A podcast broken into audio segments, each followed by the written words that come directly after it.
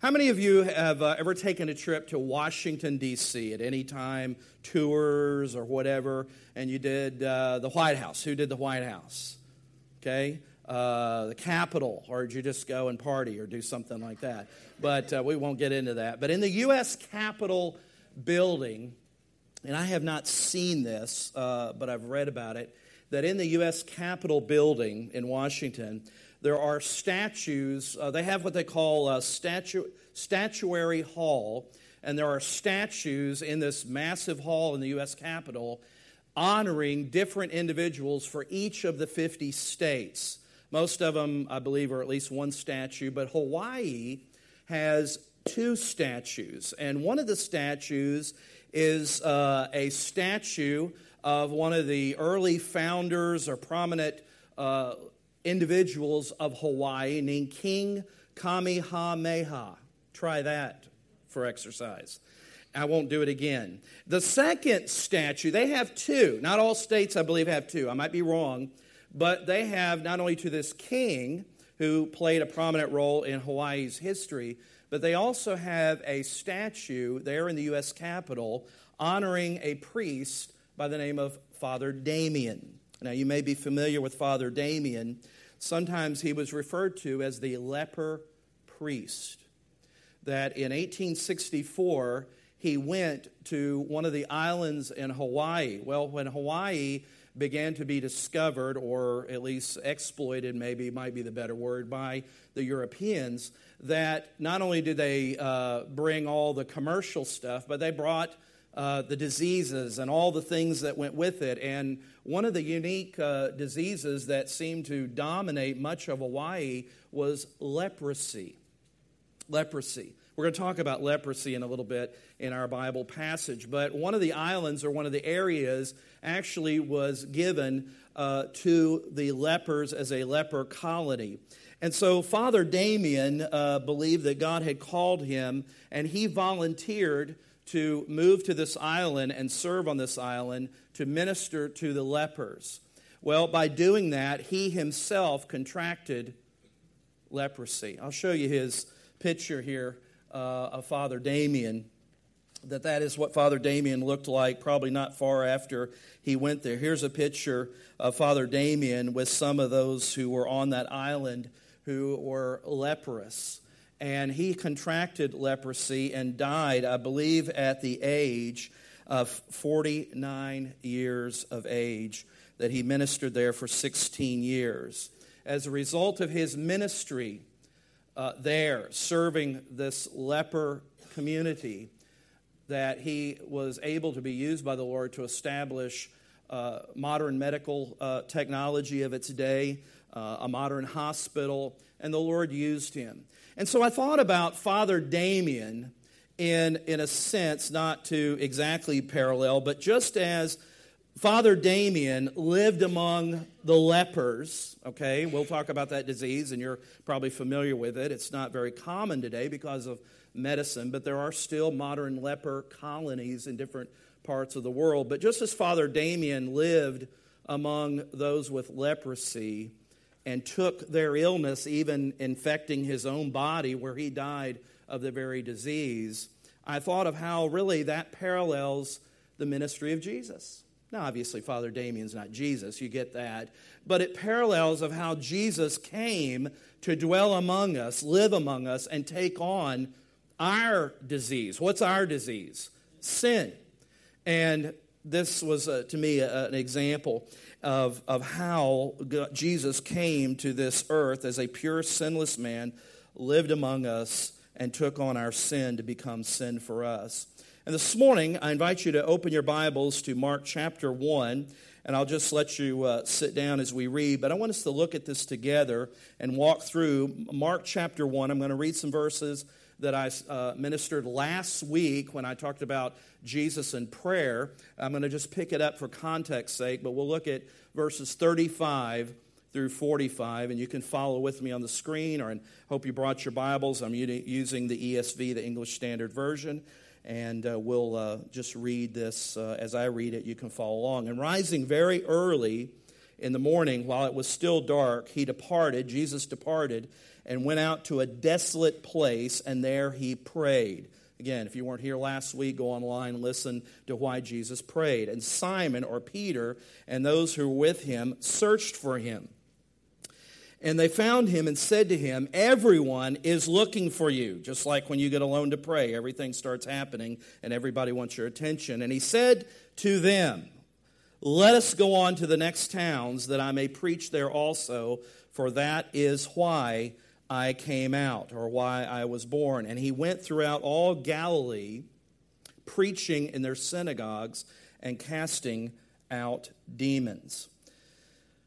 And in our passage that we'll zero in on this morning, verse 40, it says, And a leper came to him, imploring him, and kneeling said to him, If you will, you can make me clean. Moved with pity, he stretched out his hand and touched him and said to him, I will be clean. And immediately, say immediately, the leprosy left him and he was made clean. And Jesus sternly charged him and sent him away at once and said to him, See that you say nothing to anyone, but go, show yourself to the priests, and offer for your cleansing what Moses commanded for a what? Proof to them. But he went out and began to talk freely about it. Did the very opposite thing. And to spread the news so that Jesus could no longer openly enter a town, but was out in desolate places, and people were coming to him, coming to Jesus from every quarter. Can we pray once again? Father, we thank you for your word this morning. We thank you that it is true, it is reliable, Lord, it is food to our needy souls here today. Lord, everyone here came in with a need of something in their life.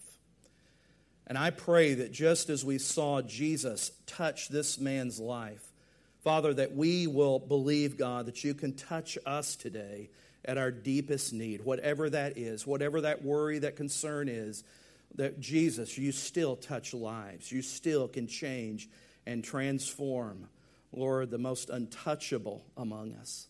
And so, Lord, we look to you to convince us in your word, convict us by your word. And Lord, let the words of my mouth and the meditation of my heart be acceptable in your sight, I pray in Jesus' name. Amen. This morning, I want us to look at in this uh, passage, primarily from verse 40 on. If you see me fidgeting with stuff, you just know I'm that way. Uh, I'm a fidgeter. And so I'm not, I'm still used to my surroundings. So I'm constantly adjusting everything. So you just pray for my uh, delay. But I know I'm keep moving things. I keep adjusting things. As I'm still, uh, Pastor Chris, I'm still getting used to these speakers. And I feel like, you know, I, if I'm going to trip over them. So that's free. All right, I'm just being neurotic with you a little bit. All right, let's get into this. All right, first of all, in Mark chapter 1, now I want you to notice three things about this and how this parallels. Is number one, is that it shows us that we all suffer from a condition that defiles us. Here was a man who had a disease of leprosy, and yet the Bible reminds us that how this parallels our own situation, our own condition that defiles us. Now, in Bible times, leprosy was, I mean, that was like one of the major diseases that, that just isolated a person. I mean, they, they were totally cut off if a person contracted leprosy. Sometimes it's also called Hansen's disease. And it affects the skin tissue and it affects the nerve endings. That eventually, what happens is the skin and the nerves become so uh, cut off that it eventually leads to the skin actually becoming brittle and, and rotting literally off a person's body. It's a terrible disease, and it's a communicable disease. And leprosy not only affected the individual uh, physically, but the Bible seems to attach to it, as you read the Old Testament, attach to it a spiritual aspect to leprosy. Uh, one passage of scripture, and I'll just read it, is in Leviticus 13 that reads, and the Bible has a lot to say about how the leper, as far as they're being diagnosed and how they related to the community of Israel. And in Leviticus uh, 13, let me see if I have that. up here. Hold on just a second here. In Leviticus, yeah, I do have it here, okay? Leviticus 13, and look with me at verses 45 through 46. Those who suffer from a serious, this is the New Living Translation, those who suffer from a serious skin disease or leprosy must tear their clothing and leave their hair uncombed. They must cover their mouth and call out, unclean, unclean. As long as the serious disease lasts, they will be what? Ceremonially unclean. They must live in isolation in their place outside the camp. So you see that when a person was contracted with leprosy, it not only affected their spirit, their physical life, but it changed the dynamic of their entire lifestyle and their community. And so the law is very has a lot of laws and, and strictness because if that disease was not isolated, if it was not protected, what would be the end result to the entire nation or the entire city or the community? What could happen? They could all get leprosy. And so it was as much protecting those others in the community as well as uh, the individual themselves. Well, again, none of us thankfully have leprosy, but we do have a condition that defiles us and that defigures God's creation, and the Bible calls that sin. And when we think about leprosy and sin, there's just some parallels that I want to note here is that, like leprosy, sin starts small but grows. You've heard this from me and other people. It's not original with me. But sin will always take you farther than you wanted to go, make you stay longer than you wanted to stay, and make you pay more than you wanted to pay. Sin may start out trivial and fun and interesting, and there's many times as a pastor where I have sat across from the table with an individual or a couple or a family, and they're in a situation that began small and they say, How did we get to this place? Or the man would say, How did I get to this place when he's lost his family and, and the situation? Again, I will go into details, but how did I get here? Because you started out thinking that if I can run this red light and get away with it, then I can run every red light and get away with it. That's just not the case. Sin, like leprosy, starts small. According to Leviticus, Leprosy began with just a small spot on the skin, and what it would do is it would, uh, it would spread through other parts of the body. Only after 14 days of examination in the Old Testament could a Jewish priest declare a leper clean. There had to be this 14 day process. And then, if the Jewish priest declared this individual clean, then they could return back to full participation into the community. Well, once leprosy was diagnosed, there was no turning back. The same way is that we are all born with a sin nature. The Bible says that we are born sinners. Our nature is sinful. And sometimes what will happen, or all the time, is that once as we grow older and little sinners grow into what? Big sinners, right?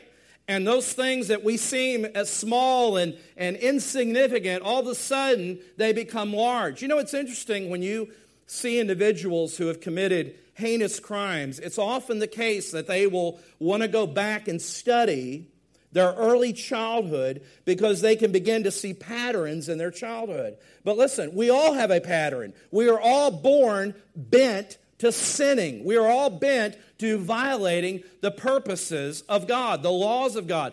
Nobody has to teach a child how to lie. Nobody has to teach a child to take something that doesn't belong to them, right? Or to be rebellious against their parents. Nobody has to teach them that.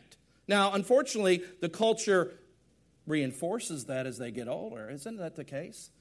But nobody has to teach that. Why? Because our nature is bent and sinful against God. But unless we allow Jesus Christ to change us, to transform us, there is no hope. This leper came to Jesus. That without Christ changing his life, there is no hope.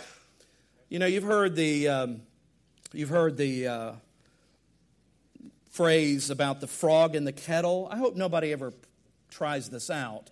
But you know, if you put a frog in boiling water, the frog's going to do what? Jump out.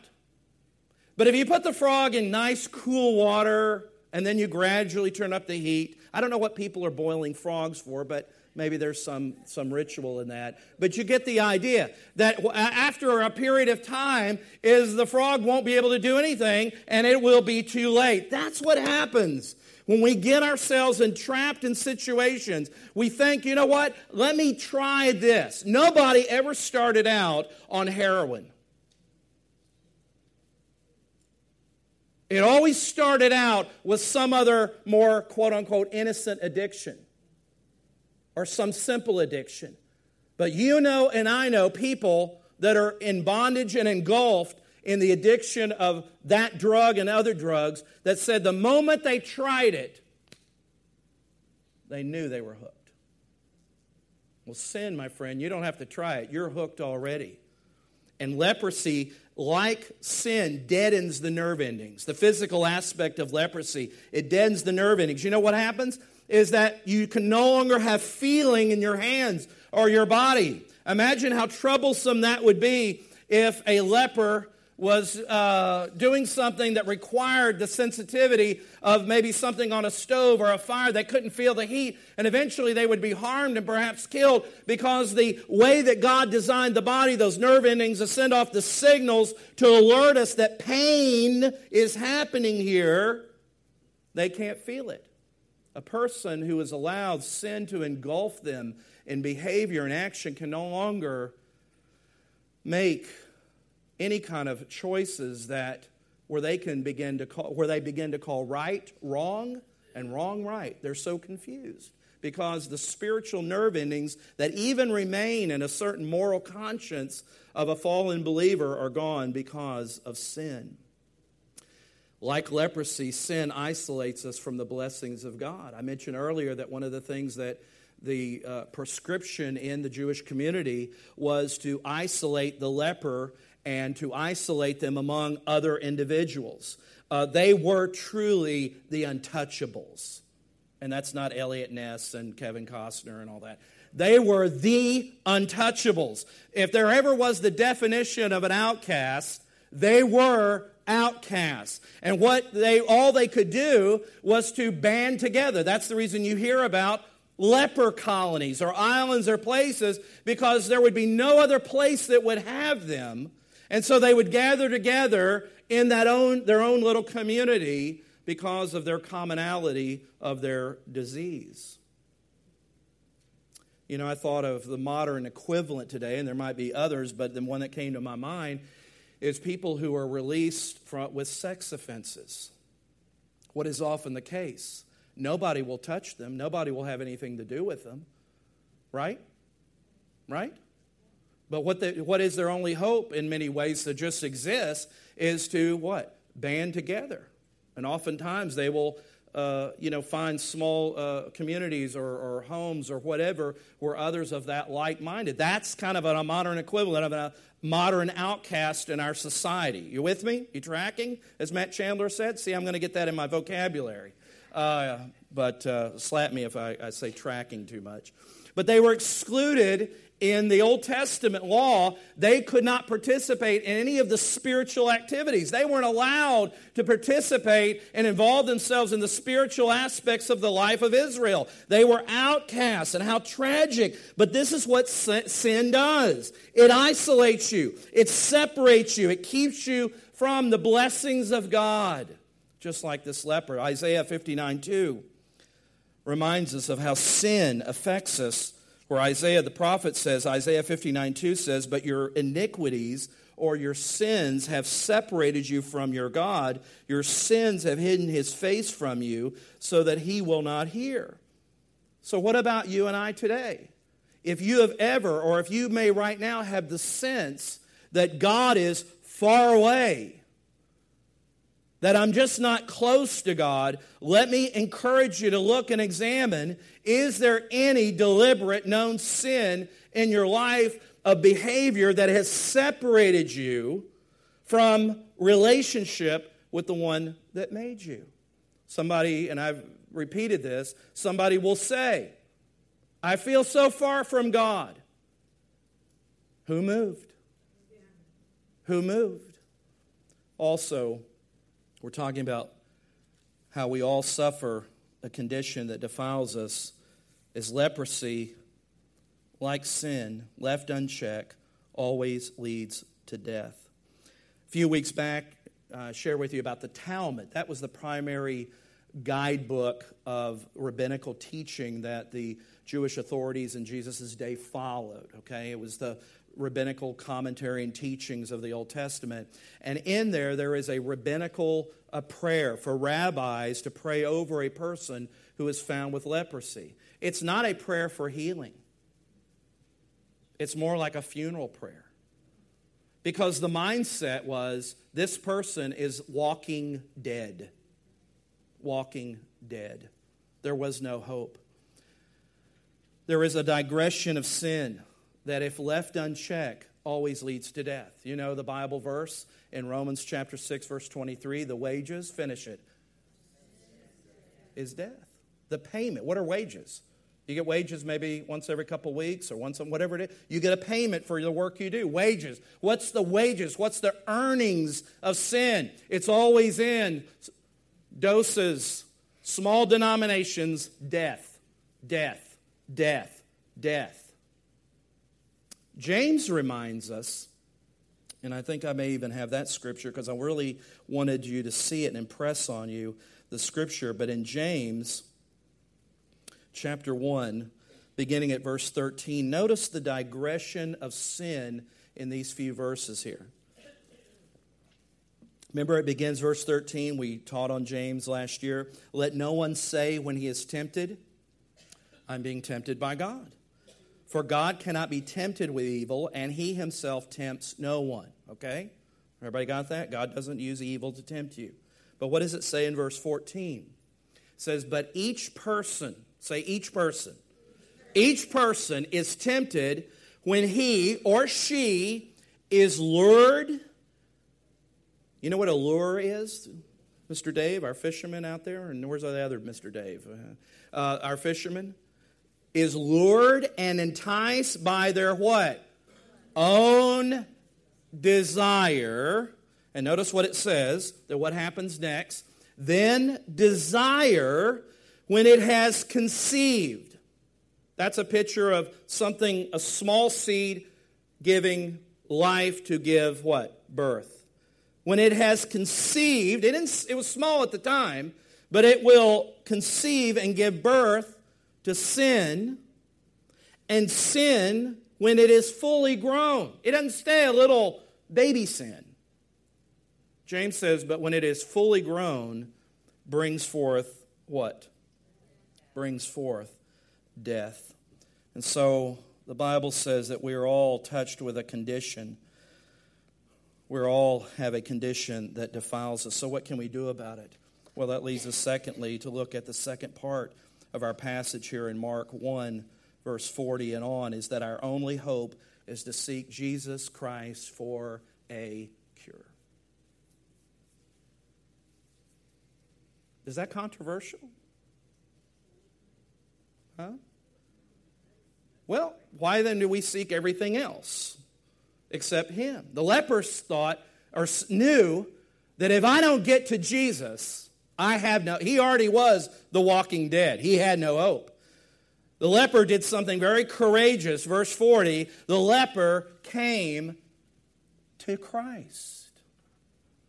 He came to Christ. He heard about Jesus, fought his way through the crowd. I say fought his way, but given his situation, I think they might have, that would have been like a Red Sea parting. Do you get that effect, right? He fell on his face and begged Jesus to heal him. That was the most important life changing decision of his entire life is that he came to the right source. He came to the one who could change him and make his life new. The leper demonstrated two qualities here that I don't want you to miss. One is that he came in humility. Humility just means you know what? I don't have it all together. I need help.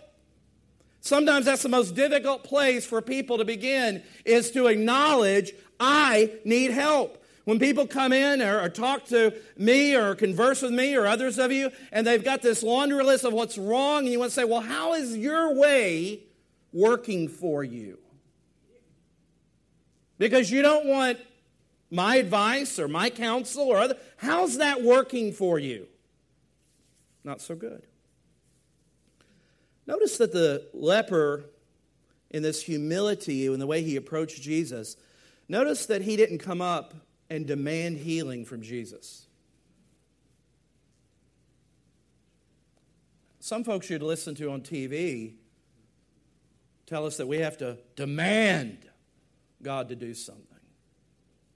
What did he say? He said, if, if God opposes the proud and gives grace to the humble. Remember what Jesus said, blessed are the poor in spirit? Now that mean, doesn't mean poverty poor in the sense of economics, poor in spirit. One translation, it might be the New Living Translation, but it says, Blessed are those who declared bankruptcy on their self. That's where it begins. Blessed are those who've declared bankruptcy of self, for theirs is the kingdom of heaven. You can't receive if you're full. That's the reason Jesus had the crowds that followed him were needy people. They were hungry. They were poor. They were sick. Why? Because their need was ever before them. They didn't have any uh, facades to impress anybody with. They needed Jesus. And they often came to Jesus in great humility. But we go through this. The reason I mention is this controversial because we have this denial thing. Deny that I have an issue. Deny that I have a problem. We read James earlier. If you read on in chapter 1 of James, remember he says that a person, and again, I realize in context he's talking to the believer, but you'll get the point, is that he says the person who denies that they have sin is like the man or woman that looks in the mirror and then walks away and forgets what they saw. When we get up in the morning, we don't look so jazzy and great, do we? You look in the mirror and you think, oh my goodness, I aged 10 years overnight. You know? Your hair looks like the lead singer from a rock band in the mid 80s and the new way, you know? I mean, you look like Sid Vicious or something. Remember that name? Uh, all right, don't digress on me. Don't digress. But you imagine you look at yourself in the mirror and you just continue to get dressed and you go to work. Well, I know there are people like that, but I'm excluding this company here.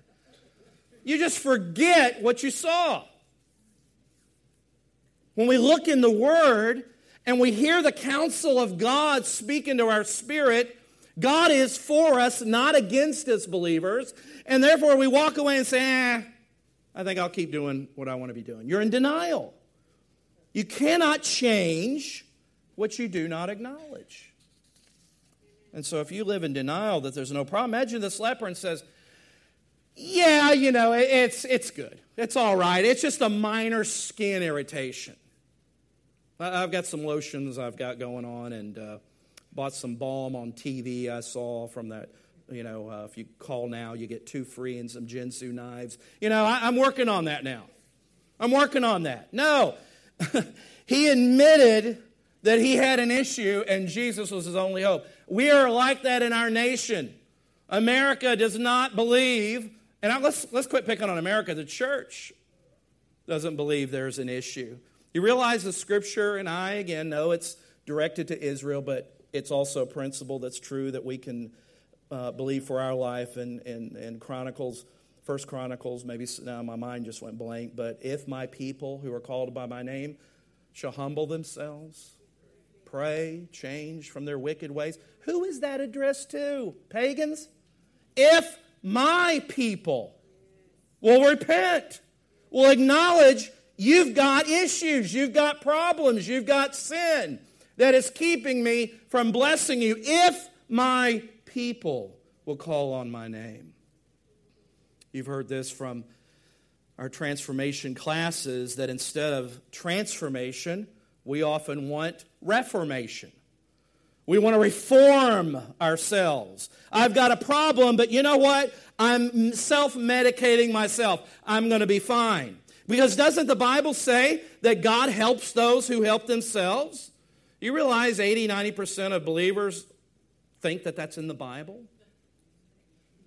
Here's a little hint it's not. It's not even in the maps.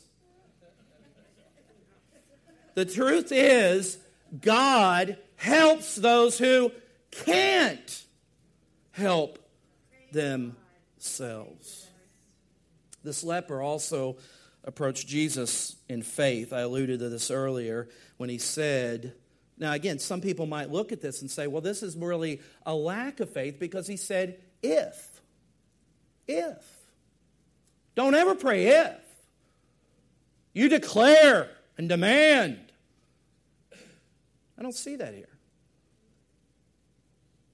He said, Lord, if, if you are willing, if you're willing, I know that you can make me clean. There is a balance between biblical confident faith and presumptuousness.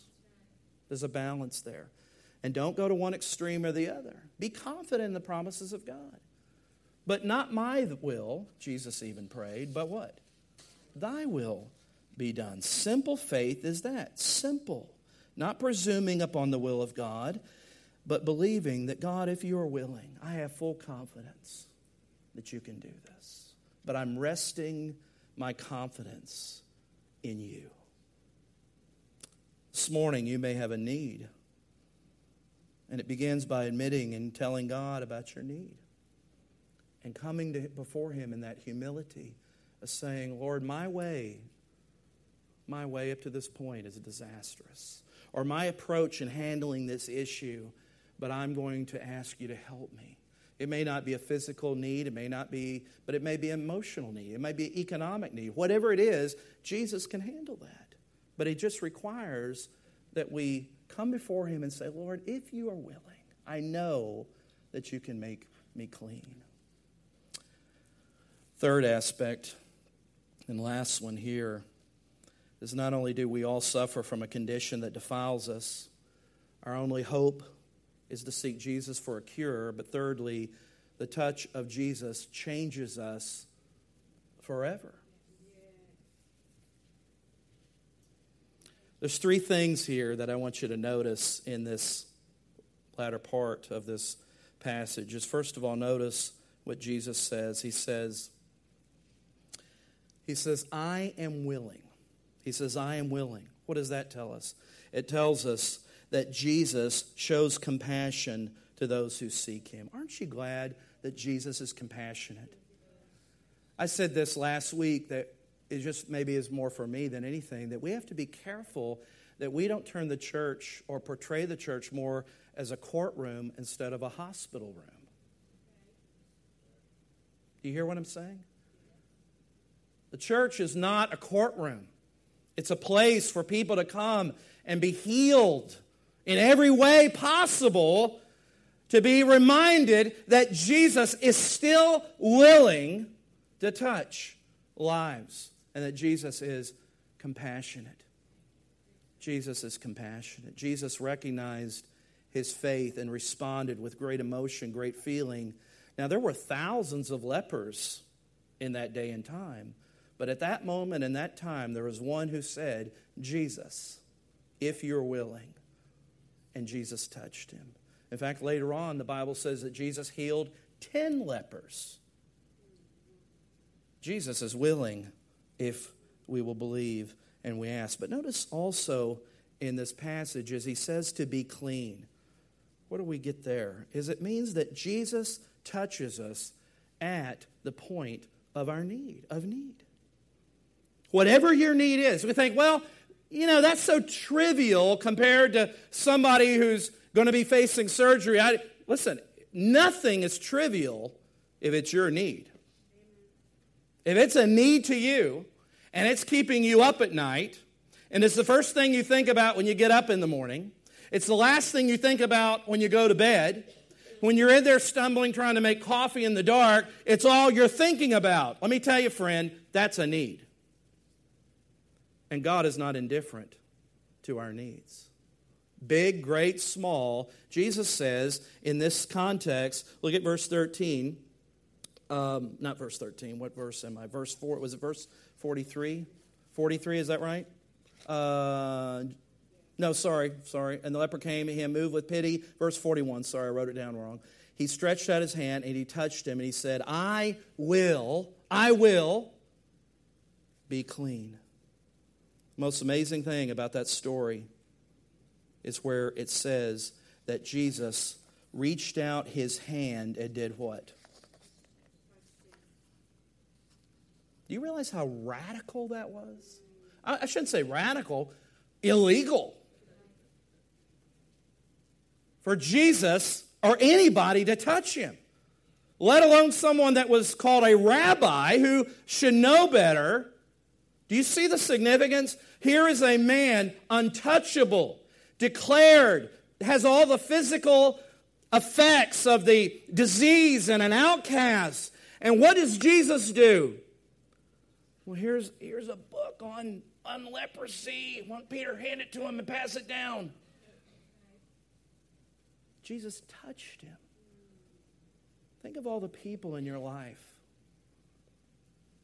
that you wish had touched you. And I'm not talking about just little hugs.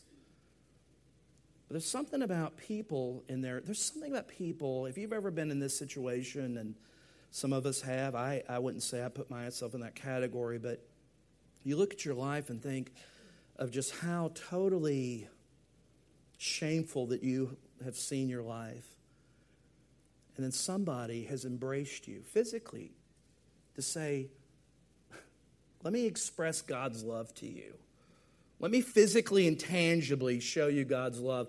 And my acceptance of you is because Jesus accepted me, regardless of the situation, may have been different, but I was no different than you. Such were some of you, Paul says.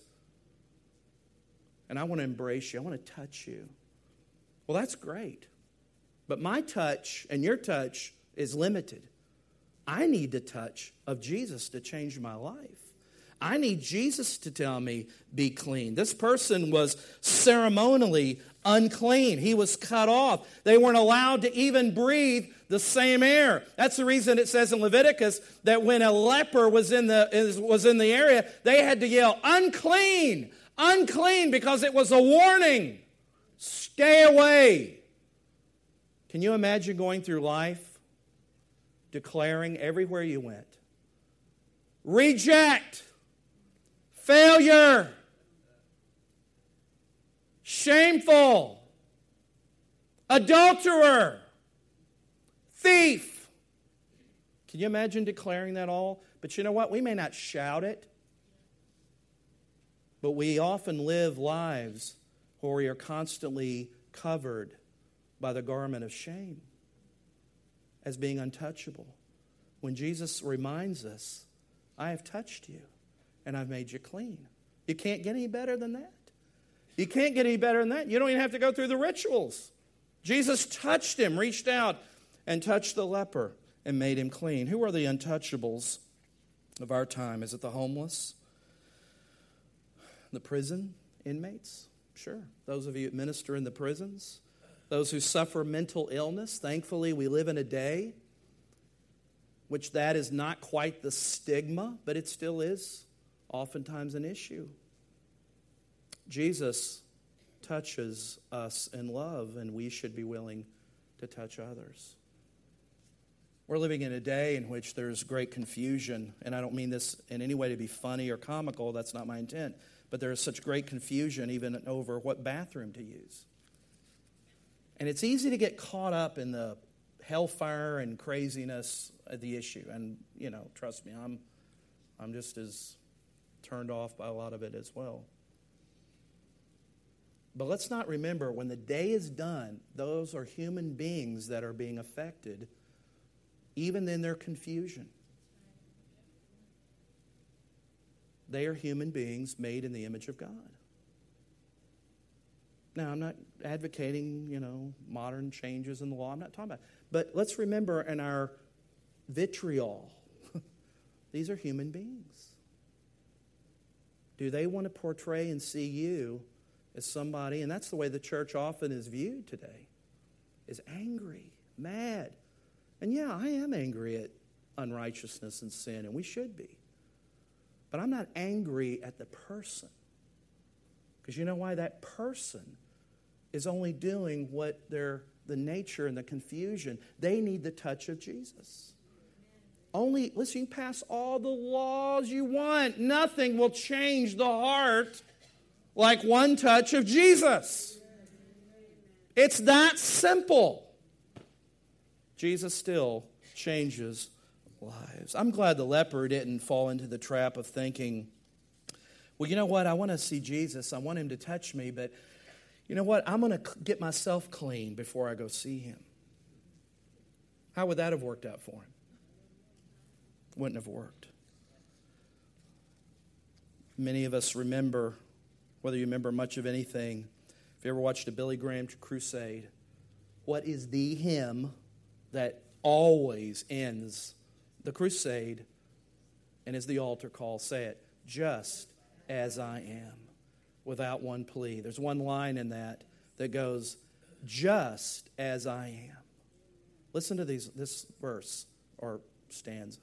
Just as I am, and waiting not to rid my soul of one dark blot, to thee whose blood can cleanse each spot, O Lamb of God, I come. Waiting not to clean the spot, O Lamb of God, I come.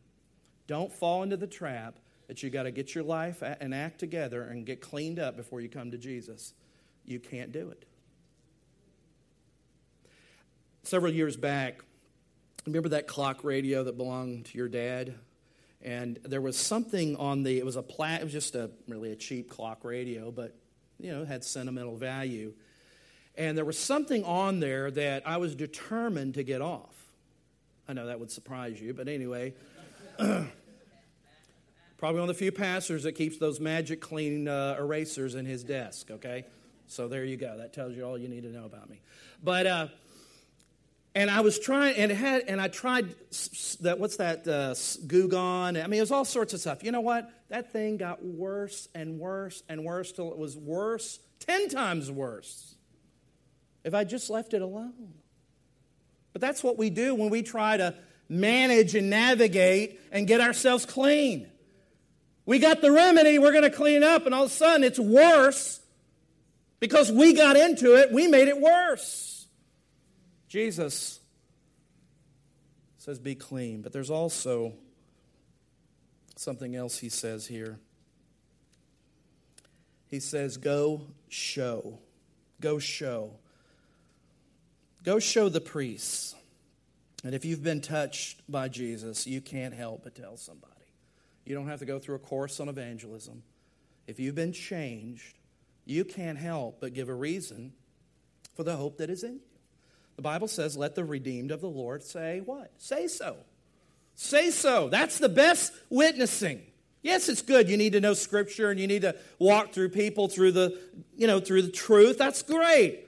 But listen, you do not need a 12 week course when somebody asks you, Why are you so happy standing in this long line at the grocery store?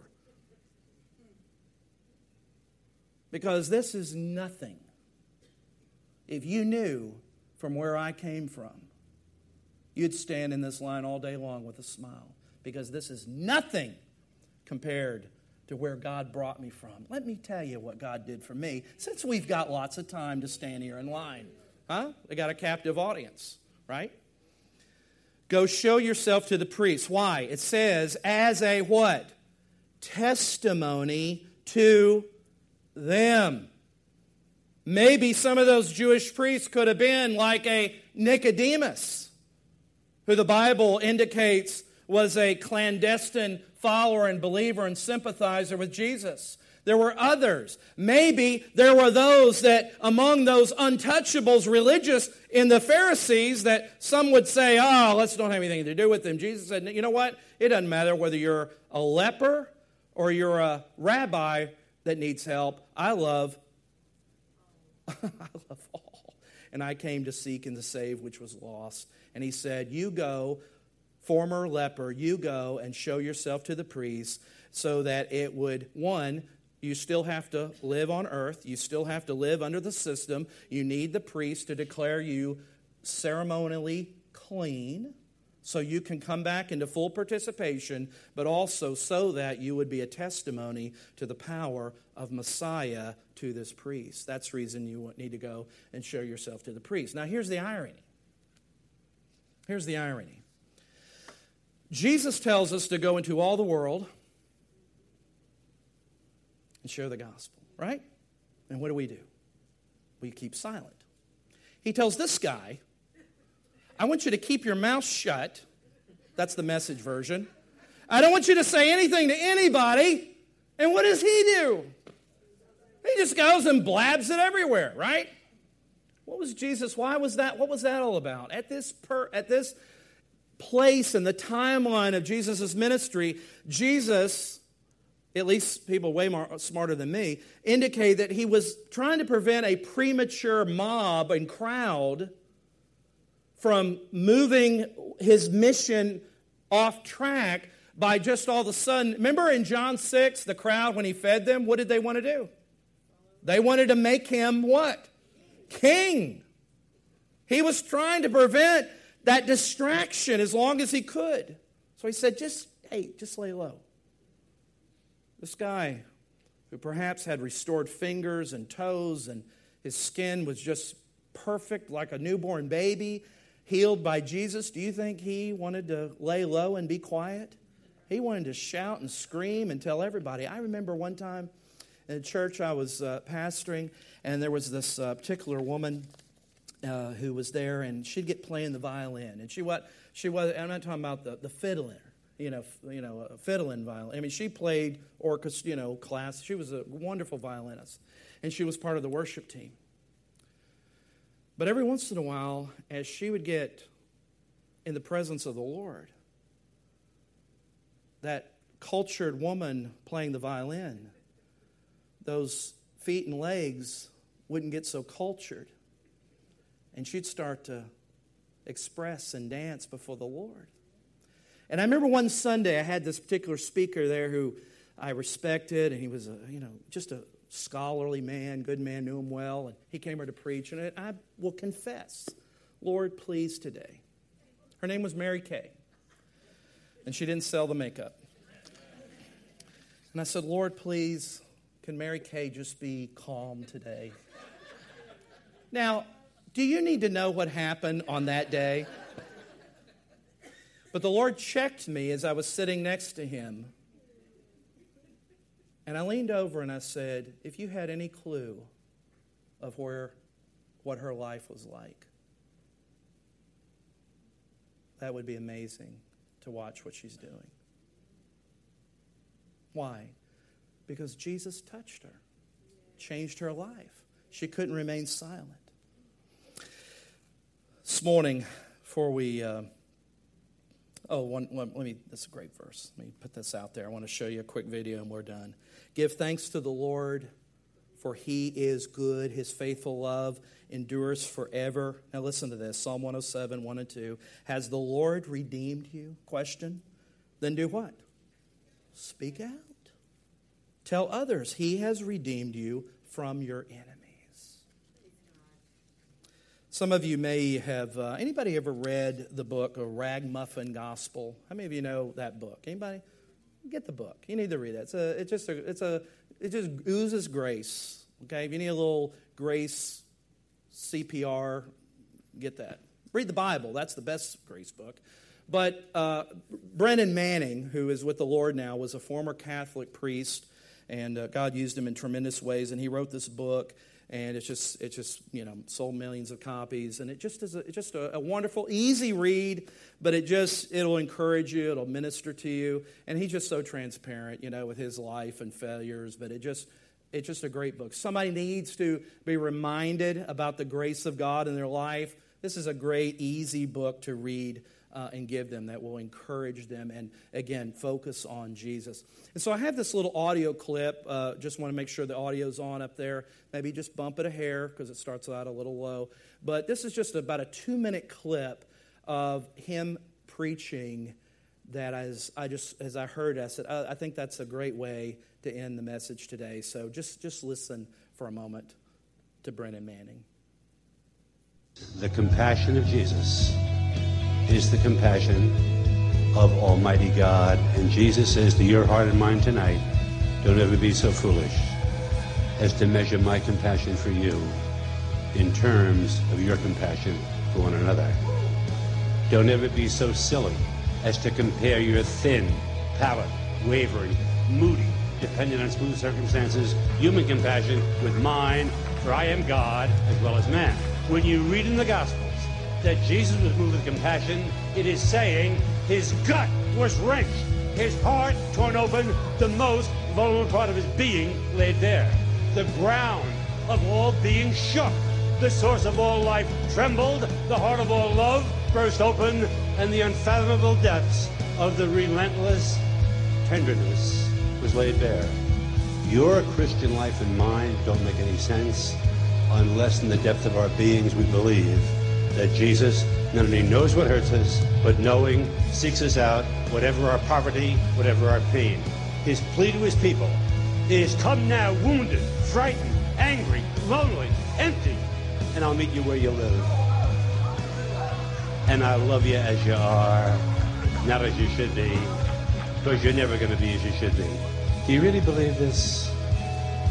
That with all the wrong turns you made in your past, the mistakes, the moments of selfishness, dishonesty, and degraded love, do you really believe that Jesus Christ loves you? Not the person next to you, not the church, not the world, but that he loves you beyond worthiness and unworthiness, beyond fidelity and infidelity. That he loves you in the morning sun and the evening rain, without caution, regret, boundary, limit, no matter what's gone down, he can't stop loving you. This is the Jesus of the Gospels.